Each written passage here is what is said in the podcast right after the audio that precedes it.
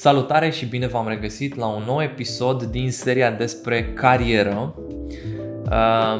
Astăzi vorbim cu Catrinel, fondatoarea MediJobs, despre starea joburilor în uh, domeniul medical în 2023 sau la final de 2023. Este un, un interviu care, prin care căutăm să actualizăm informațiile pe care le-am discutat anul trecut în acea serie de patru videouri pe care vă recomand cu tărie. Primul video a fost despre uh, alegerea specialității prin prisma cererii din piața muncii, uh, iar următoarele trei au fost un top al uh, celor mai căutate specialități în domeniul medical, în domeniul medicinei dentare și în farmacie. Așa că acum, într-un singur video, am căutat să să aducem câteva actualizări în ceea ce privește uh, starea generală a economiei, da? dacă au scăzut, dacă au stagnat sau dacă au crescut salariile, dacă a fost cazul de creștere sau de stagnare, pe ce specialități s-a întâmplat asta. O să vedeți că discutăm cumva de uh, un top al celor mai căutate specialități, dar și de dinamica, o mică dinamică, s-au schimbat câteva lucruri, destul de interesant. Uh, Uh, discutăm de 2024, am întrebat-o pe Catrinel la ce se așteaptă și mi s-a părut foarte interesant ce a povestit. Um, aș putea să continui cumva cu structura, cu structura interviului, o vedeți mai jos în timestamps, uh, așa că propun să intrăm direct în, uh, în subiect. Vă mulțumesc încă o dată că sunteți aici și că ne urmăriți. Bună, Catrinel! Bine te-am regăsit! Bună. Mulțumim foarte mult pentru disponibilitate și pentru faptul că v-ați luat timp să actualizați datele pe care mi le-ați oferit anul trecut. Îmi pare bine să te revăd și să fiu aici uh, cu niște informații, cred eu, uh, de folos pentru comunitatea grile rezidențiat. Uh, care, care e contextul în care discutăm Uh, în momentul de față. Mai putea să ne dai câteva detalii fix de context, câteva detalii macro, înainte să mergem cu cifre exacte și cu informații mai, mai specifice? Da, um, o schimbare semnificativă pe care am resimțit anul ăsta a fost o diminuare a ritmului, să zic, de, de uh, căutare în rândul angajatorilor uh, medicali. Um, ne-am uitat în anii precedenți, chiar am verificat volumul de căutări uh, în platforma MediJobs, care noi considerăm că este foarte relevant pentru piață, având în vedere că am uh, acoperit în momentul de față 30% din piață, atât ca angajatori cât și ca specialiști medicali care și-au creat profil. am observat, noi am avut o creștere semnificativă, cam de minim 30% cam în fiecare an, în ceea ce privește cererea de specialiști medicali. În 2023, uh, pentru prima dată față de 2022, am observat o stagnare a cererii. Nu o scădere, dar o stagnare a nivelului de uh, procese de recrutare activate în comunitatea MediJobs față de anul trecut. Și um, asta este uh, feedback uh, la nivel de cifre, ceea ce putem să urmărim noi direct, direct din platforma noastră de BI. La nivel calitativ, din discuția pe care le-am avut cu angajatorii, foarte, foarte mult este focus pe uh, angajarea medicilor uh, care pot uh, intra în contractare cu Casa de Asigurări de Sănătate în regim full-time în mod uh, ideal. De ce? Pentru că, bineînțeles, din partea pacienților, cererea de servicii medicale s-a îndreptat mai mult în, în zona serviciilor medicale de contate. Da? Deci, pentru că s-a resimțit da, un, o criză economică, s-a simțit inflația, s-a simțit creșterea indicelui robor, toate aceste, aceste lucruri au făcut ca pacienții să fie mult mai atenți în ceea ce privește ce tratamente medicale uh, urmează, uh, în ce direcții investesc resursele limitate pe care le au, cum pot eficientiza cât mai mult bugetul de care îi dispun, astfel încât să nu crească semnificativ cheltuielile. Și atunci, bineînțeles, cererea de servicii schimbându-se ca dinamică și nevoia de recrutare a companiilor medicale s-a, s-a schimbat.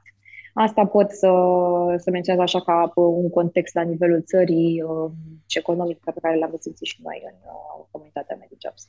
Și o să discutăm, o să mergem mai în specific imediat cu um, impactul asupra specializărilor, salariilor și așa mai departe. Ok, deci să înțeleg că în special pentru medicii rezidenți sau poate tinerii specialiști care ne urmăresc, uh, un punct cheie în uh, procesul lor de negociere cu potențialii angajatori ar fi fix treaba asta cu contractul cu Casa Națională de Asigurări de Sănătate. Da, asta este, bineînțeles, pentru proaspăt uh, absolvenți, este uh, un lucru care nu uh, îi afectează în niciun fel. Ei asta uh, pot face, ca proaspăt medici specialiști, nu există niciun motiv să nu-ți dorești să uh, contractezi prin CAS, uh, prin colaborarea cu un anumit angajator, însă pentru medicii care deja au acest tip de colaborare, să facă schimbul a fost mult mai dificil. Um, și mai ales înainte, aș spune că în anul 2022-2021 exista o cerere destul de egală sau echilibrată în ceea ce privește uh, căutarea medicilor în regim uh, CAS sau cu, uh, pentru uh, tratamente cuplate. Acum, în schimb, s-a făcut un focus mult mai mare pe, pe partea cu CAS și asta a adâncit da, uh, shortage sau uh, a adâncit uh, dificultatea de a ocupa anumite poziții și mai ales pe anumite specialități de care știm că sunt greu de ocupat. Ok. Aș avea două întrebări. De fapt, e o întrebare cu două, două subpuncte. Mm, adică, mergând mai departe, înainte să intrăm în detaliile privind topul specialităților, dacă ar fi să rezumi 2022 într-o frază, respectiv anul 2023 într-o altă frază, cum l-ai rezuma? Cred că ar fi mai ușor de înțeles pentru cei care ne urmăresc, dacă, dacă poți. Aș zice că mm, diferența semnificativă nu a avut loc în top 5 cele mai căutate specialități medicale. Acolo nu sunt diferențe semnificative. Acolo unde sunt căutați specialiști medicali, uh, trendul continuă, s-a păstrat, nu există diferențe semnificative. Însă, mm, pentru restul specialităților, o, o nevoie pregnantă uh, angajatorilor de a găsi colaboratori care pot face contractare cu CAS a devenit uh, un punct care nu poate fi negociat uh, anul acesta. În plus față de asta, aș spune o inflexibilitate un pic mai mare în ceea ce privește negocierea salariilor. Uh, anul acesta față de anul trecut. Anul trecut fiind o piață în creștere, 2022 mă refer, Um, aș zice că puterea de negociere era mai mult în favoarea candidaților care puteau să-și dicteze de salariul dorit, bineînțeles aliniat cu nivelul pieței. Um, anul acesta, fiind, angajatorii fiind un pic mai reticenți, mai calculați în uh, numărul angajărilor făcute, tipul angajărilor făcute, um, aliniați, da, și asta în funcție de, de uh, cererea pacienților, atunci aș spune că au devenit un pic mai inflexibili în negocierea salariilor. Și asta, evident, din uh, anumite dezechilibre care s-au întâmplat uh, mai în toate industriile, nu doar în industria de sănătate anul acesta. Nu există o scădere la nivel salarial, asta clar, și în mod special în, în specialitățile foarte căutate, însă nu mai există atâta flexibilitate în a negocia salarii mult mai uh, mari decât nivelul pieței. Ok. Probabil, pentru, probabil că inflexibilitatea sau stagnarea vin și pe fondul creșterii taxelor pentru, exact. pentru companiile mai mici sau mai mari. Uh, aveam o întrebare pregătită mai pentru finalul uh, interviului, dar având în vedere că suntem aici la 2022 versus 2023, o să te întreb acum. Uh, cum vezi 2024 din punctul acesta de vedere, având în vedere că mai sunt două, trei săptămâni și deja intrăm în noul an. Cum crezi că vor evolua lucrurile pe parcursul uh, următoarelor patru trimestre, ca să nu mă repet? Da, aș vrea, o să încep așa cu un view uh, mai mult foarte de sus și o să ajung mai în special specific. Um, unul dintre uh, investitorii noi care s-au alăturat în Jobs este o companie financiară internațională și aș putea spune că avem acces la informații uh, destul de relevante în ceea ce privește situația economică globală. Um, recomandarea lor este să navigăm 2024 fără să avem așteptări de creșteri semnificative sau îmbunătățiri față de 2023.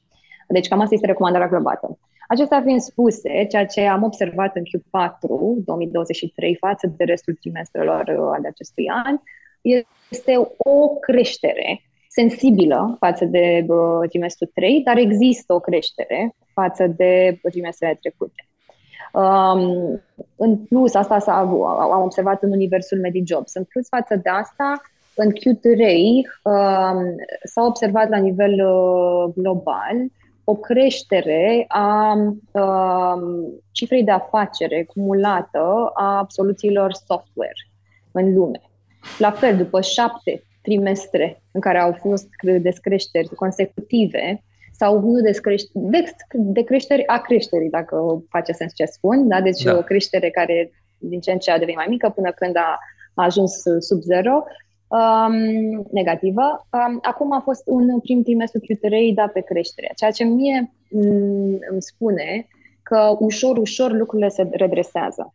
Da? Deci asta înseamnă, revenind la industria medicală și segmentul pe care îl adresăm, cred că vom vedea din ce în ce o creștere mai destul de accelerată a dorinței de a ocupa posturi în domeniul medical, în mod special cele de medici, care știm că sunt în creștere, au fost în creștere în ultimii 4-5 ani, poate și mai mult, mă refer la MediJobs, um, și cu siguranță va fi diferit din acest punct de vedere față de 2023 care a fost un an de, de stagnare la nivelul cererii. Super, super interesant. Super interesant. Te-am întrebat asta pentru că și apreciez faptul că ai venit și cu informații macro. Am tot urmărit conversații în social media în ultimele luni, aș putea să spun, și aici includ inclusiv uh, Reddit, Discord, uh, TikTok nu prea, mai puțin, Facebook, Instagram și așa mai departe chiar formuri și am văzut o oarecare neliniște în rândul uh, studenților care se apropie de, de absolvirea facultății de medicină sau dentară sau farmacie, dar în principal medicină pentru că sunt cei mai mulți. Neliniște nu doar în rândul lor, dar și în, uh, în rândul rezidenților, medicilor rezidenți. Pentru că salariile la stat au stagnat stagnează în continuare. Nu știu să fie anunțate măriri uh, cât de cât semnificative. Ultimele măriri au fost în 2018 și am pictat cumva tabloul acesta ca să, să-ți pun o altă întrebare uh, apropo de situația macro. Crezi că vor crește și mai mult solicitările Uh, către angajatorii privați? Adică crezi că se vor orienta mai mulți către mediul privat după finalizarea rezidențiatului decât o făceau până acum, având în vedere că stagnează în continuare salariile în mediul de stat? Ideea este că mediul de stat la nivelul țării oferă 360 de locuri, de posturi. Deci, oricum, față de cei 3900 sau cât sunt de absolvenți, uh, dar nu au cum să se orienteze cu toții spre uh, locuri la stat. Plus că știm că competiția pentru un loc la stat, în afara posturilor post-rezidențiat, este foarte mare, deci nu cred că este un scenariu realist da, pe care ar trebui să-l ia în considerare. Um, acestea fiind spuse, există în continuare o cerere fantastic de mare care crește în fiecare an din partea domeniului uh, privat. Au fost industria de sănătate privată în România a avut chiar jucători noi care au intrat în țară uh, anul ăsta. Sunt uh, spitale care în continuare au fost deschise, deci crește pe piața overall crește dacă cel puțin 5% pe, pe an, e uh, estimat să crească undeva la 15% văd în 2026, deci sunt creșteri de uh, nevoi da, de servicii medicale și asta înseamnă că în continuare vor fi uh, căut, la mare căutare specialiști medicali. Deci um, studenții la medicină, rezidenții uh, la medicină nu ar trebui să fie temători în ceea ce privește găsirea unui loc de muncă, unde, în schimb, aș recomanda să fie strategici în uh, alegerile pe care le fac, este unul la mână ce tip de rezidențiat uh, îmi doresc, unde să uh, îmi îndrept atenția și către ce uh, rezidențiat să aplic. Asta ar fi un, întrebarea numărul unu, la care trebuie să se gândească. Doi, cum mă diferențiez față de cei care uh, reușesc odată cu mine să, să finalizeze studiile. Și trei, ce îmi doresc de la angajatorul uh, cu care voi lucra pentru prima dată în viață. Da? Astea sunt cele trei uh, întrebări la care ar trebui să răspundă destul de rapid, aș zice. Dar uh, nu, teamă că nu-și vor găsi loc de muncă? Nu, nu ar trebui să existe.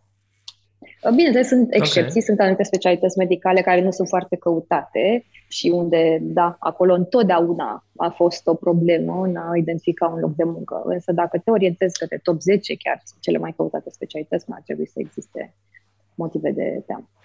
Da, asta e, asta e discuția pe tema subiectului și o să mergem mai departe tot în direcția asta a specialităților.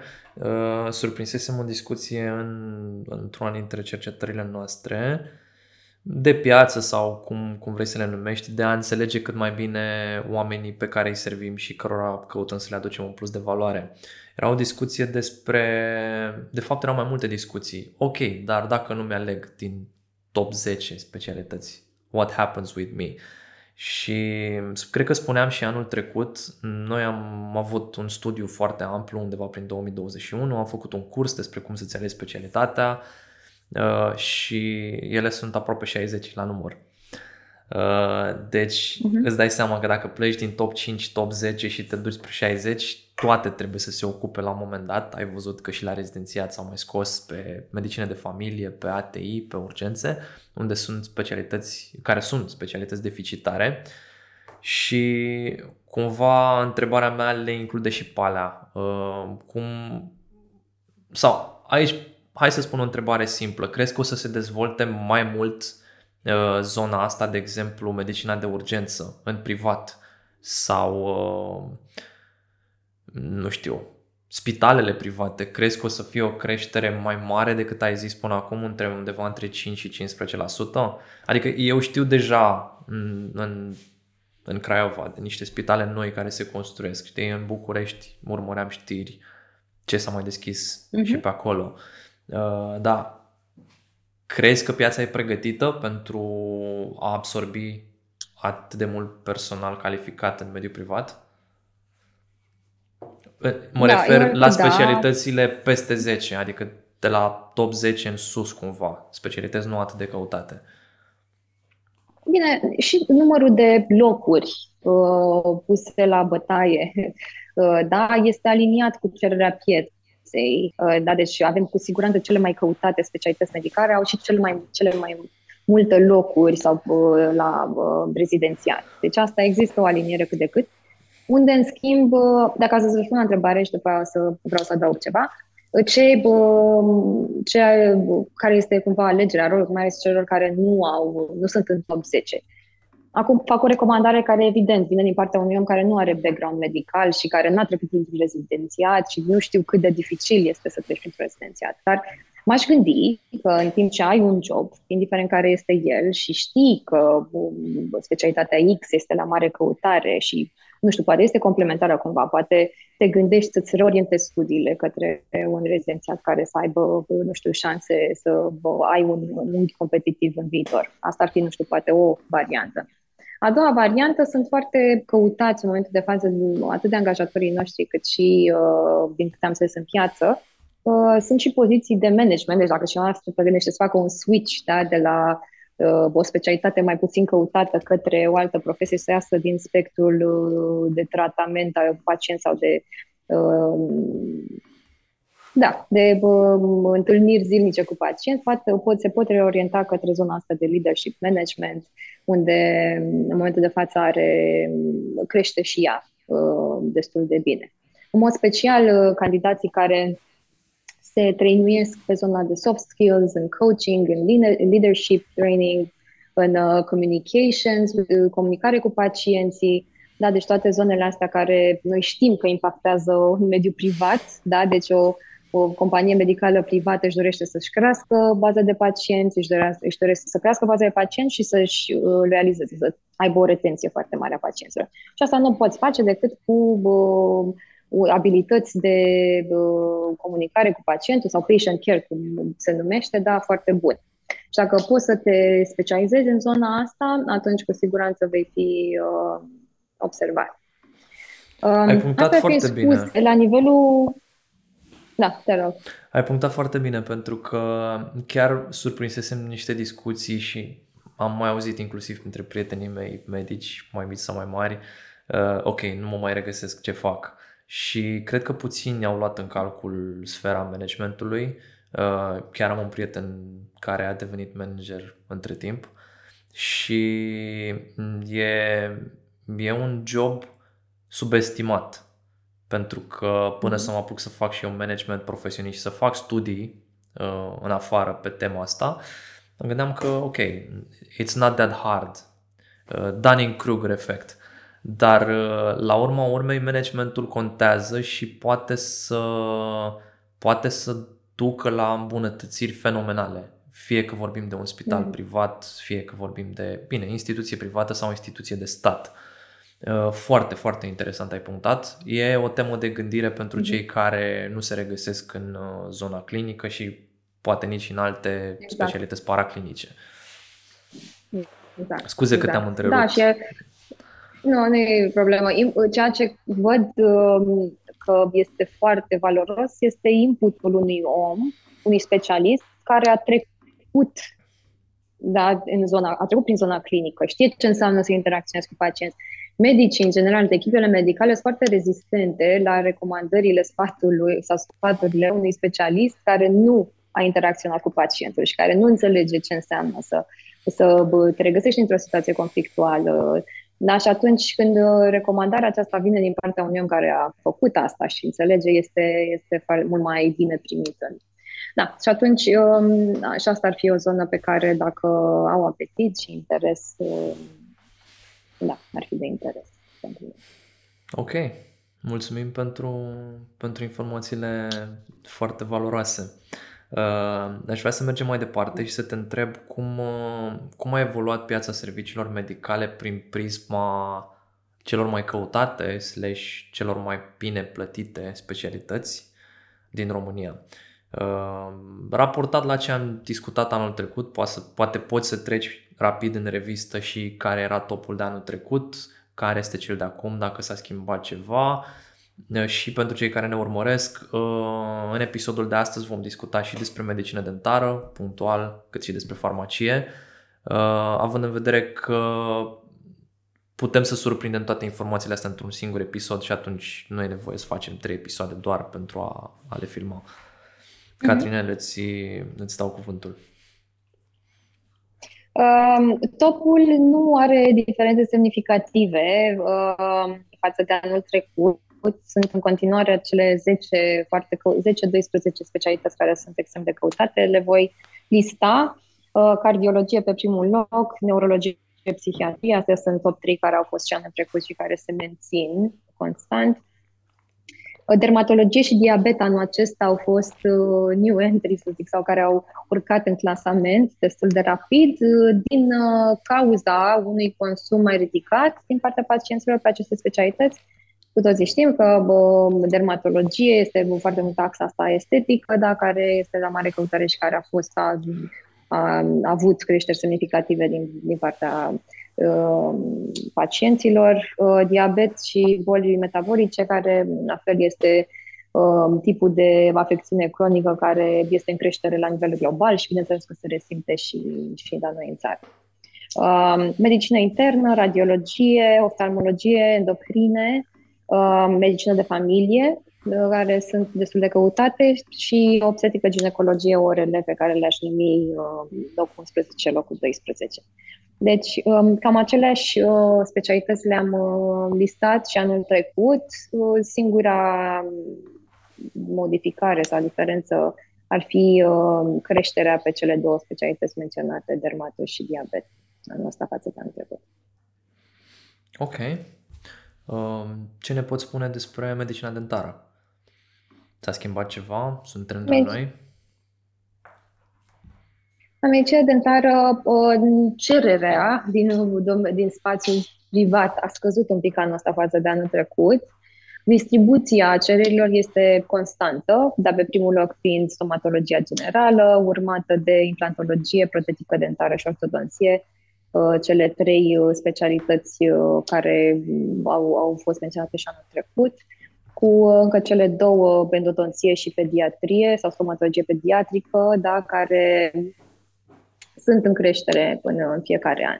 Mai ales pe endodonție, mai ales din partea tehnologiei, care tot avansează și știm că în de față endodonția înseamnă în mod special lucruri cu laser da, și microscop, nu, um, mai puțin tehnice manuale și uh, pe partea de pedodonție sau somatologie pediatrică, da, este eu cred că educația și informarea populației determină ca un număr din ce în ce mai crescut de, de părinți să își aducă um, copii la stomatolog cât mai uh, devreme.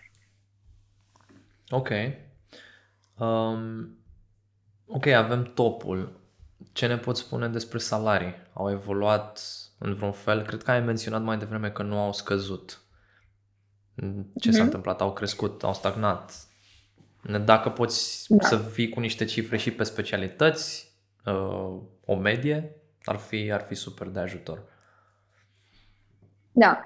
Um, cum spuneam, au stagnat. În principiu, salariile anul acesta față de anul trecut nu s-a resimțit nici domeniul privat, o schimbare semnificativă. Um, pe cele 10 specialități menționate, ne uităm la un salariu de cam 14.000 de lei lunar, uh, care este în linie da, cu ceea ce menționam și anul trecut. Deci, uh, un venit uh, și care, bineînțeles, are relevanță în uh, orașele universitare, unde cererea noastră din partea angajatorilor este uh, cea mai mare. Dacă ne uităm la orașele izolate, um, unde nu există centru universitar și sunt comunități mult mai mici, um, salariile pot fi chiar mai mari. Asta fiind un, un singur mod de a atrage specialiștii medicali să, să ia în considerare o, o relocare într-un, într-o zonă care, mă rog, poate din punct de vedere personal nu, nu are sens. Sau, mă rog, nu e neapărat unde își doresc ei să, să locuiască în momentul respectiv. Dar, apropo de strategii despre care discutam uh, acum ceva timp, dacă sunt absolvent uh, proaspăt și uh, vreau să maximizez șansele să găsesc un loc de muncă și să găsesc un loc de muncă bine plătit, uh, da, reorientarea către un oraș mai mic, care are o nevoie foarte mare de specialiști medicali, poate să fie o variantă bună, măcar pe termen scurt, da, adică cumva să te gândești, investesc X ani, așa cum am făcut în rezidențiat, investesc 4 ani în cariera mea în acest oraș, după care cu un uh, CV mult mai puternic, cu experiență, da, în care am tratat pacienți uh, timp de câțiva ani, chiar și 2 ani, este o experiență semnificativă. Um, poți, da, ulterior să-ți negociezi niște, niște avantaje și niște beneficii la un alt uh, loc de muncă într-un alt oraș. Da, o să um, Un singur lucru mai aș afla de menționat. Te da. rog. Te rog. Te rog. Da, vreau să zic doar că, apropo, am menționat mai devreme la începutul discuției că uh, există un interes crescut în contactarea cu CEASE, care asta este un tip de colaborare full-time. Um, ce aș mai menționa uh, din punct de vedere salarial este faptul că din ce în ce observăm o trecere sau o preferință pentru uh, tip de colaborare prin uh, PFA, da, uh, SRL, deci contract de colaborare, Bineînțeles, și aici este puterea de negociere a fiecărui candidat care merge și discută cu angajatorul, dar ca tendință pe care am observat-o în această direcție. Motivul fiind, bineînțeles, și uh, faptul că medicii preferă să aibă colaborări multiple, da, și atunci uh, acesta este singurul mod în care o pot face. Asta era întrebarea mea. Când ai zis 14.000 de lei, bănuiesc, ca și medie salarială, bănuiesc că e pe toate specialitățile o medie din platforma voastră? Asta e o întrebare. Și a doua, exact. 14.000 brut, 14.000 net pe CIM, adică carte de muncă, da? Sau PFA SRL, pentru că diferențele sunt destul de mari. La un PFA sau un SRL plătești un contabil, uh, plătești carte de da. muncă mai nou sau dacă nu plătești impozit, impozit pe profit, nu rămâi cu cei 14.000 de lei. Poți să clarifici puțin aici? Da, aici ne referim la venitul net lunar, cu care medicul rămâne în mână după, indiferent dacă vorbim de un job full-time uh, cu carte de muncă sau cu ce rămâi net după achitarea taxelor printr-o colaborare cu contract de colaborare. Ok. Ai vrea să mai adaugi ceva pe partea asta sau merg mai um, departe cu următoarea întrebare? Nu. Putem okay. să mergem mai departe. Vreau să fac o recomandare apropo de contra, contractul de colaborare, că poate se vor regăsi unii dintre uh, cei care ne urmăresc în situația asta. De regulă se merge cu un procent de 50% uh, în colaborare. Cam asta observăm în rândul uh, clienților cu care noi lucrăm și uh, da, să știe și cei care ne urmăresc la ce să se aștepte. Uh, Aș vrea să întreb ceva pe, pe ideea asta. Eu știu de cei 50%. Uh, am văzut chiar și mai mult, uh, în special pe, pe zona uh-huh. de mhm. chirurgie plastică. Uh, uh-huh. Am surprins discuții la fel în social media cu oameni care spuneau că clinicile mai mari merg undeva către un 10-20% nu 50%. Voi nu trebuie să dăm nume sau ceva, sunt doar curios dacă 50% e valabil pentru clinici mai mici, da, sau spitale, sau pentru lanțuri de clinici slash spitale. E vreo diferență? Um, sunt multe uh, spețe pe care le putem discuta. Unde ai auzit okay. de 10-20%, aș uh, cred și ceea ce eu cred că se întâmplă de fapt acolo este o combinație de salariu fix plus un procent. Okay. Nu cred că există un 10-20 curat, doar asta primești la final de lună. Uh, cred că există totuși un salariu fix acolo și probabil că asta se aplică, uh, m-aș gândi că se aplică proaspăt uh, medicilor specialiști care nu au o pacientură proprie și atunci cumva um, angajatorii uh, văd ca un fel de, eu fac o investiție în tine acum, îți aloc un număr de pacienți prin eforturile mele de marketing, de asta cumva îți revine un, un share mai mic de, din venituri, urmând ca în timp probabil să crească pe măsură ce demonstrezi că poți să-ți menții o pacientură și ai o retenție este mare. Dacă vorbim de medici cu o reputație foarte bună, medici vedetă, da, care au devenit referințe în specialitățile pe care ei le-au urmat, atunci acolo ei își dictează. Putem vorbi de top 3 cei mai mari angajatori din țară, ei își negociază, da, și au niște condiții preferențiale, indiferent care este standardul. Um, ca să-ți răspund de unde vine cel 50%, ne-am uitat la majoritatea angajatorilor care noi lucrăm și noi în momentul de față lucrăm cu peste 2000 de companii medicale din țară. Deci eu zic că avem un, un segment destul de relevant de, din piață um, și cam asta este media la care ne-am uitat. Bineînțeles, mulți dintre ei sunt cabinete mici, mulți dintre ei sunt cabinete medii spre mari, spitale uh, mari care lucrează cu MediJob și asta este ceea ce am observat noi la nivel de medie în piață. Ok, ok, interesant. Cum e în medicina dentară? Ai putea să ne spui pe scurt cum e cu procentul acolo? Da, um, la medicina dentară se mergem cu un procent mai mic, de 30-40%, uh, în față de medicina generală. Um, un motiv pentru asta este și faptul că mai cum să zic, e o căutare un pic mai mică de specialiști în stomatologie față de medicină umană uh, și un, uh, un pool sau un segment de candidați mai mare din care își pot alege și atunci o putere de negociere un pic mai mică din partea specialiștilor.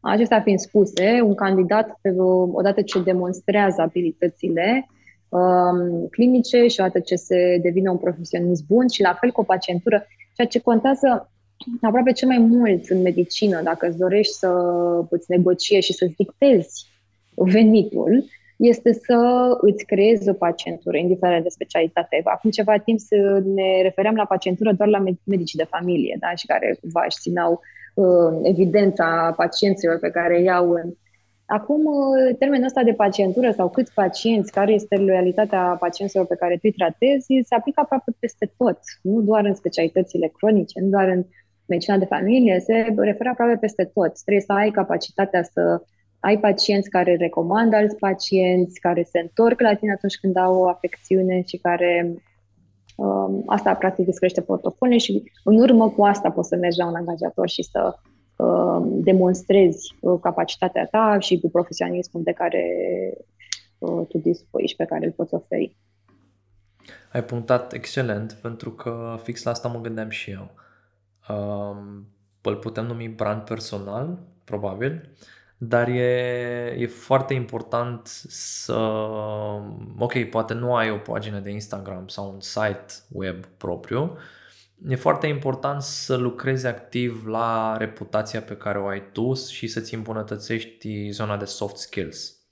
Uh, pentru că e, e o creștere fulminantă în momentul în care ai recomandări pe bandă rulantă. Oamenii vorbesc între ei. Dacă ai fost să-ți faci un tratament undeva și ai fost mulțumit, spui mai departe prietenilor. Poate auzi pe cineva, o cunoștință că vrea să facă același lucru și dai o recomandare. Uh, deci e foarte important practic să tratăm pacienții într-un anumit, într-un anumit mod ca să primim recomandări mai departe și să construim o reputație, ceea ce durează luni de zile, dacă folosim și social media cum trebuie, sau ani de zile, depinde. Evident, cum ai zis, de medicii care dictează și au, uh, își dictează cumva dorințele și au parte de tratament preferențial, probabil au unii poate peste o decadă de experiență ca specialiști sau medici primari. Mm-hmm, exact. Da, și asta e, se obține brandul prin uh, comunicare, cum ai spus, bineînțeles și prin uh, um, abilitățile tehnice care tu dispui, da? deci uh, diagnosticarea corectă uh, și oferirea unui plan de tratament care aduce la succesul uh, pacientului. Dar uh, acum mulți ani se, fă, se pune accent strict pe abilitățile tehnice și cât de bine să faci treaba.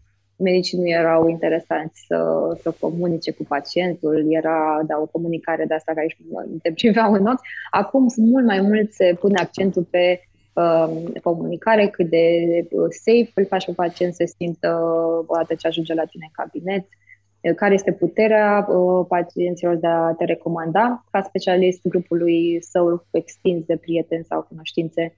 Și în cele din urmă asta este ceea ce te, te promovează dar la un rar superior și atunci de aici poți să-ți stabilești singur. Uh, salariu, program de lucru, că și asta este un lucru extrem de căutat și important pentru candidații noștri.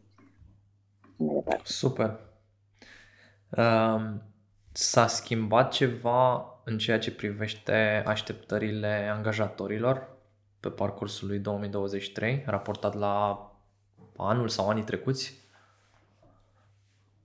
Cred că este exact ce am menționat acum. Uh, deci, în mod special, uh, din punct de vedere structură de colaborare, posibilitatea candidatului de a intra în contractare cu cease. Um, și al doilea lucru pe care l-au în specialitățile unde nu caută atât de activ cum o făceau în trecut, au început să fie mult mai atenți la aceste soft skills.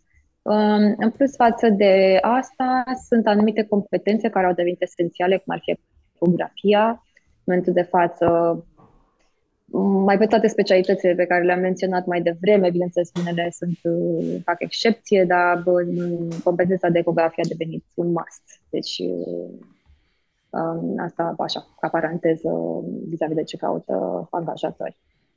Da, cam astea ar fi lucrurile pe care le-am observat noi.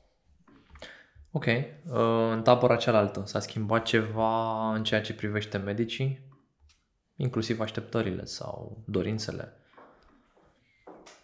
Noi știm că, istoric, ceea ce contează cel mai mult pentru candidați sunt uh, brandul uh, companiei, da? deci cine este angajatorul pe care, pentru care urmează să lucrezi, care este reputația angajatorului, um, cum arată clinica, ce, de ce tehnologie dispune angajatorul, cum arată echipa cu care voi lucra.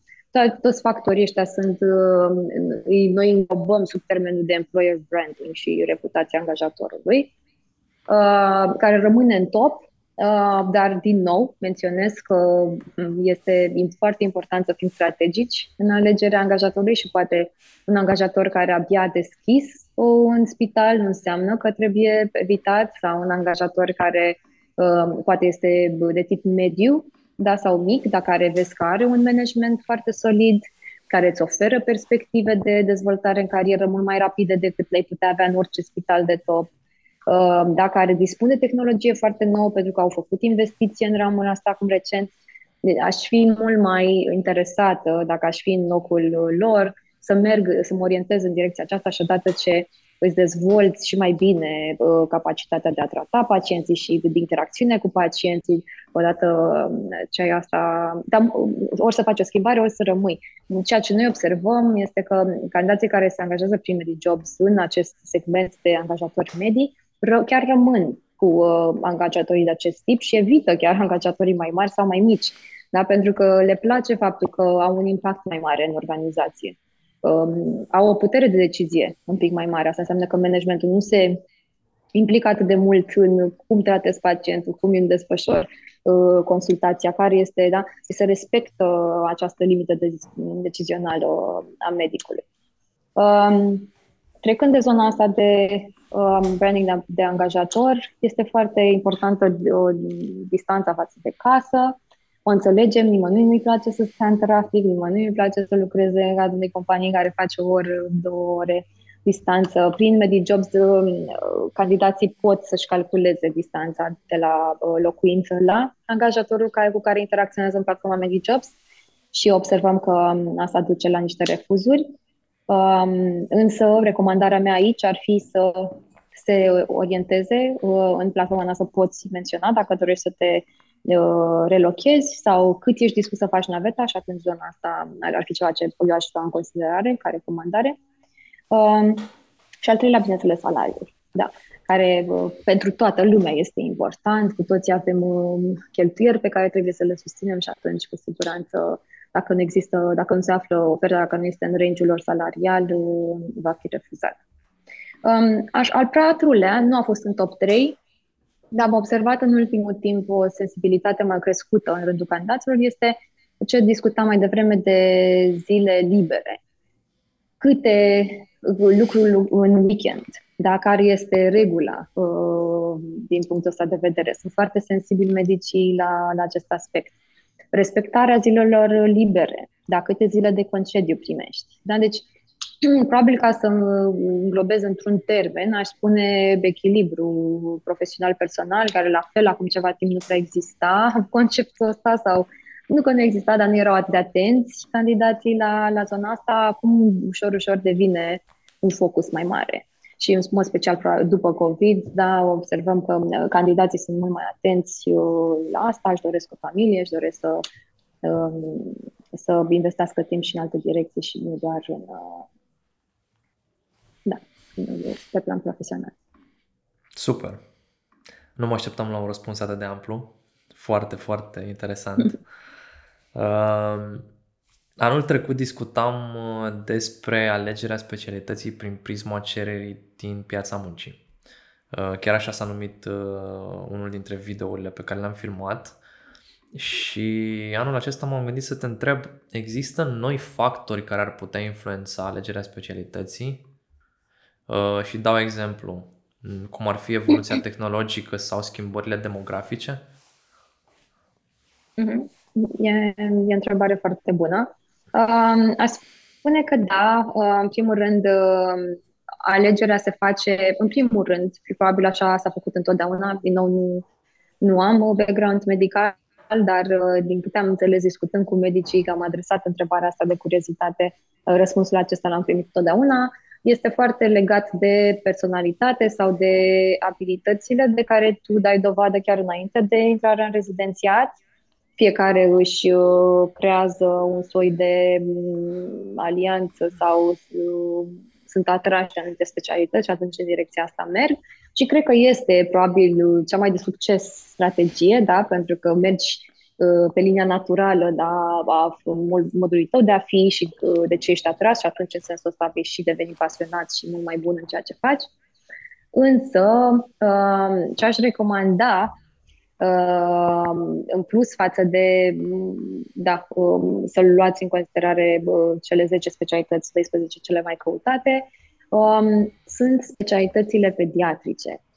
Um, există un, un deficit atât de mare, atât de uh, adâncit în momentul de față pe specialități pediatrice și o cerere atât de mare din partea atât a pacienților cât și a angajatorilor, încât în momentul de față rata de succes a proceselor de recrutare pe specialități pediatrice este minimă. În cadrul universului MediJob și îmi imaginez că lucrurile stau similar în restul pieței. Și, sincer, nici n-ar avea cum să fie altfel. Nu este vina candidaților, nu este vina angajatorilor, este, din punctul meu de vedere, vina uh, locurilor la rezidențiat, care este incredibil, incredibil de mici. Da. E, da, plus este, că s-au, uh, nu știu, am impresia că e așa cel puțin, cred că neurologia pediatrică e mai veche, dar restul au fost introduse undeva prin 2017 ca primul an de pregătire mm-hmm. și da. abia au terminat oamenii respectivi, probabil în 2020, 2021, 2022. Deci automat nu sunt foarte mulți specialiști da. pe piață. Deci nu sunt aproape deloc. Este incredibil. Mă uitam chiar mai devreme pe uh, neurologie pediatrică, trei locuri la nivelul țării, uh, cardio 11, cardiologie pediatrică. Sunt, uh, sunt, e un număr infim față de nevoia care există în piață. În momentul de față, oricine are un copil și are o problemă cardiacă care se extrem de des întâlnite nivelul, la uh, nivelul copiilor, da? nici nu vorbesc de neonatologie, vorbesc de pediatrie. Oricine vrea să fie văzut de un specialist pediat, da, pediatric, nu există alt și să nu considere asta în reorganizarea locurilor la rezidențiate se pare incredibil în 2023, aproape 2024. Da. A, nu știu cât de competitive sunt specialitățile astea, însă mi se pare că sunt de viitor, așa, uh, uitându-mă la peste 5 ani, uh, mi se pare că o să devină, o să intre în topul acela celor 10 cu siguranță. Mm, wow, ok. nu mă așteptam la asta. Uh, aș mai avea o întrebare apropo de specialitățile astea care sunt cele mai căutate. Care ar fi uh, cele mai puțin populare specialități în România? Cele care nu sunt foarte căutate și poate de ce? Pentru că avem, sigur, sunt printre cei care ne urmăresc și oameni care sunt pe specialitățile respective. Ai mai punctat tangent la subiectul acesta uh, pe parcursul uh, interviului de astăzi, dar sunt curios mm, dacă poți să le numești sau așa, bănesc că o să numești chirurgiile în mare. Sunt curios ce ar mai fi da, pe lângă. din păcate. Din păcate, uh, chirurgiile în general sunt cele mai puțin căutate și aici știm cu toții care este motivul. În, în general, mari chirurgi preferă să-și pregătească pe lângă ei, uh, unul, doi uh, um, rezidenți pe care i-au identificat în timpul rezidențiatului și pe care îi formează, greu să, um, să fie acceptați oameni care nu au fost în, într-o relație profesională cu uh, chirurgii care deja lucrează în uh, compania respectivă. Uh, ca să răspund pe scurt, motivul pentru care nu sunt căutate este că nu există cerere din partea pacienților. Noi existăm pentru că suntem o extensie a cererii pacienților. Deci nevoile sau cererile pe care noi le observăm în universul MediJobs nu sunt ale noastre sau ale industriei de recrutare. Ele aparțin de fapt și sunt aliniate, există o, o, un raport direct cu cererea de servicii medicale din partea pacienților. Nu caută servicii pe anumită specialitate, asta se răstrânge și la nivelul pozițiilor care sunt puse, uh, sunt activate în MediJobs și care sunt, bineînțeles, ocupate în cele din urmă. Da, și aici sunt cele chirurgicale de care sunt specialități astea de genetică, sănătate publică și management, nu știu, care nu, nu au, da, nu sunt populare, nu există mai ales unele dintre ele în spațiu privat și atunci, uh, bineînțeles, că nu vor fi uh, căutate. Um, din păcate, stomatologia nu, nu este acolo. Sunt uh, căutați medicii dentiști și este o, o secvență care crește în fiecare an. Um, însă aș putea spune că nu este o competiție atât de, de mare în ocuparea uh, posturilor. Ok. Uh, că tot ai menționat stomatologia, aș vrea să te întreb de, de farmacie. N-am vorbit deloc. Uh, simt că vom primi comentarii dacă nu, dacă nu abordăm subiectul uh-huh. și am promis la început că îl abordăm. Uh, hai să facem o trecere în revistă macro. Cum, cum vezi zona de uh, joburi pentru farmaciști? Adică s-a schimbat ceva, au crescut, au scăzut salariile, e o perspectivă de creștere a industriei, poți să faci altceva ca uh, absolvent de farmacie. Uh, ce ne poți spune despre asta? Uh, industria farmaceutică crește în fiecare an, nu există niciun fel de uh, uh, dubiu în sensul ăsta.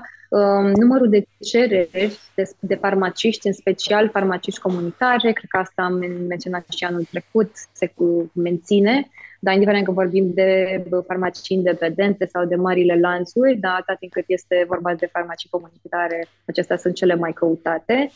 Um, la nivel salarial s-au, s-au menținut, ceea ce este, uh, în schimb, îngrijorător este faptul că au devenit aproape la fel de greu de ocupat posturile astea ca cele de medici. Um, deci, um, foarte, foarte greu să găsești farmaciști dispuși să facă o schimbare. În momentul de față, majoritatea au deja un job. Deci, uh, dacă în domeniul somatologic vorbim de un număr destul de mare de candidați și de locuri echilibrați de locuri de muncă, de muncă, la farmaciști, ca în cazul medicilor, vorbim de un număr mai mare de posturi disponibile față de candidați care sunt dispuși să facă o, o schimbare. Un motiv aici, cred eu, este numărul destul de mic de posturi mm, puse la dispoziție, da, avem în jur de 400 de posturi uh, puse locuri care la nu rezidențiat mai... sau la ce te referi? Locul la rezidențiat, da, da okay. da, locul la rezidențiat. Bine, ei se pot angaja și fără rezidențiat. Da, dar în momentul de față depinde, da, depinde foarte mult în ce direcție mergi și unde te angajezi. Dar, da, cred, cred că um, oricum și locurile la farmacie sunt destul de puține comparativ cu da. medicina oricum și cu medicina dentară. Adică medicina dentară are mai mulți absolvenți decât farmacia. Mai mulți, mai mulți. Um, da, aici este um, o problemă și um, am observat asta în ultimii câțiva ani. Deci nu este neapărat la nivelul anului 2023, dar în ultimii câțiva ani uh, au devenit greu. Sunt și condiții destul de dificile, respectiv program de lucru foarte extins, um, lucru în weekend, într-o farmacie comunitară sunt, uh, multe dintre ele sunt non-stop și atunci trebuie cineva să fie Um, acolo tot timpul și asta face ca rolurile să fie un pic mai greu de ocupat. Marile lanțuri, bineînțeles că încep să, încearcă să țină salariile sub control și atunci asta face ca un candidat să, să refuze uh, și să se orienteze către cele independente. Cele independente, în schimb, n-au loc în, în, în orașe mari și atunci se află mai mult în alte uh, zone și atunci e o problemă de distanță și atunci asta face ca locurile să fie destul de greu de ocupat. Ok, ne apropiem de final și mm, aș mai avea o întrebare, poate chiar două. Uh, ce părere ai despre eventualele tendințe sau cerințe emergente pentru, pentru anul care urmează în domeniul medical? Adică crezi că o să apară poate tehnologii noi? Cum vezi lucrurile în direcția asta? Știu că am tot că, vorbit până uh, acum la nivel macro și ai vorbit și de economie și cumva și de joburi, că am mai plasat întrebarea. Am încercat să fac un mic reframing cu întrebarea asta, poate aflăm uh-huh. uh, alte lucruri noi. Nu cred că o să fie diferențe semnificative de la un an la altul. Uh, dacă observăm diferențe semnificative, atunci au loc în următorii 50 ani. Um, specialitățile chirurgicale cele care au fost impactate cel mai mult de tehnologii noi apărute și acolo știm că au fost îmbrățișate noile tehnologii. Um, radiologia nu mai este o surpriză, dar de mult este, mă rog, a fost dintotdeauna digitalizată, dar acum în mod special mai mult. Um, ceea ce cred că ușor, ușor uh, va avea loc acest uh, generative AI, da, care a fost folosit și acum devine un uh, hype în, în lumea tehnologiilor și platformelor software.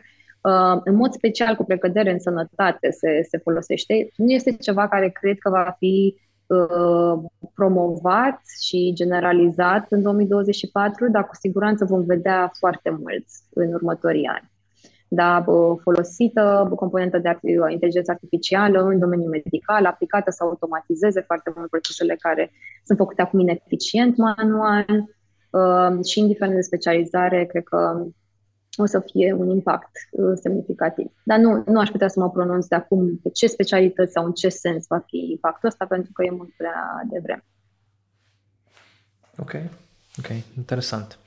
Uh, pe final, ce, ce ai vrea să le transmiți celor care ne urmăresc? Poate, poate medici rezidenți sau studenți sau medici specialiști pe cele trei categorii de uh, categorii ale domeniului medical, deci medicină dentară și farmacie. Cu ce să plece mai departe, dacă ar fi să sumarizezi? Bun. Um, deci, spuneam în primul rând să, să fie conștienți de faptul că sunt căutați și că um, angajatorii au nevoie de specialiști medicali, indiferent de specialitate, uh, au nevoie de farmaciști, au nevoie de medici stomatologi specializați sau uh, nespecializați. Um, rolurile există, posturile sunt uh, acolo, cererea de servicii medicale este în creștere în fiecare an, deci nu au de ce să plece la Uh, drum în această experiență de a, căutarea, de a găsi un job cu uh, teme. Trebuie să meargă cu acest mindset uh, încrezător. Doi, să fie strategici în ceea ce privește alegerea primului angajator și abordarea procesului de găsirea unui loc de muncă. E un proces și ăsta care trebuie să înțeleagă că trebuie să începi cu un număr destul de mare de angajatori, trebuie să înțelegi că este un interviu de ambele părți și să identifici care sunt uh, lucrurile care îți plac sau îți displac în cadrul angajatorului respectiv Um, și trei, să se ancoreze în toate deciziile în date. Și asta înseamnă care sunt salariile actuale, care sunt specialitățile cele mai competitive și să, să fie conștienți de, de aceste lucruri atunci când își negociază un salariu. Um, și, bineînțeles, dacă au nevoie de suport, suntem aici și îi ajutăm. Super!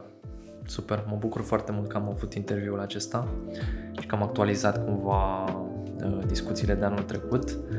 Uh, mulțumim mult încă o dată pentru timp, pentru disponibilitate și pentru informațiile foarte valoroase.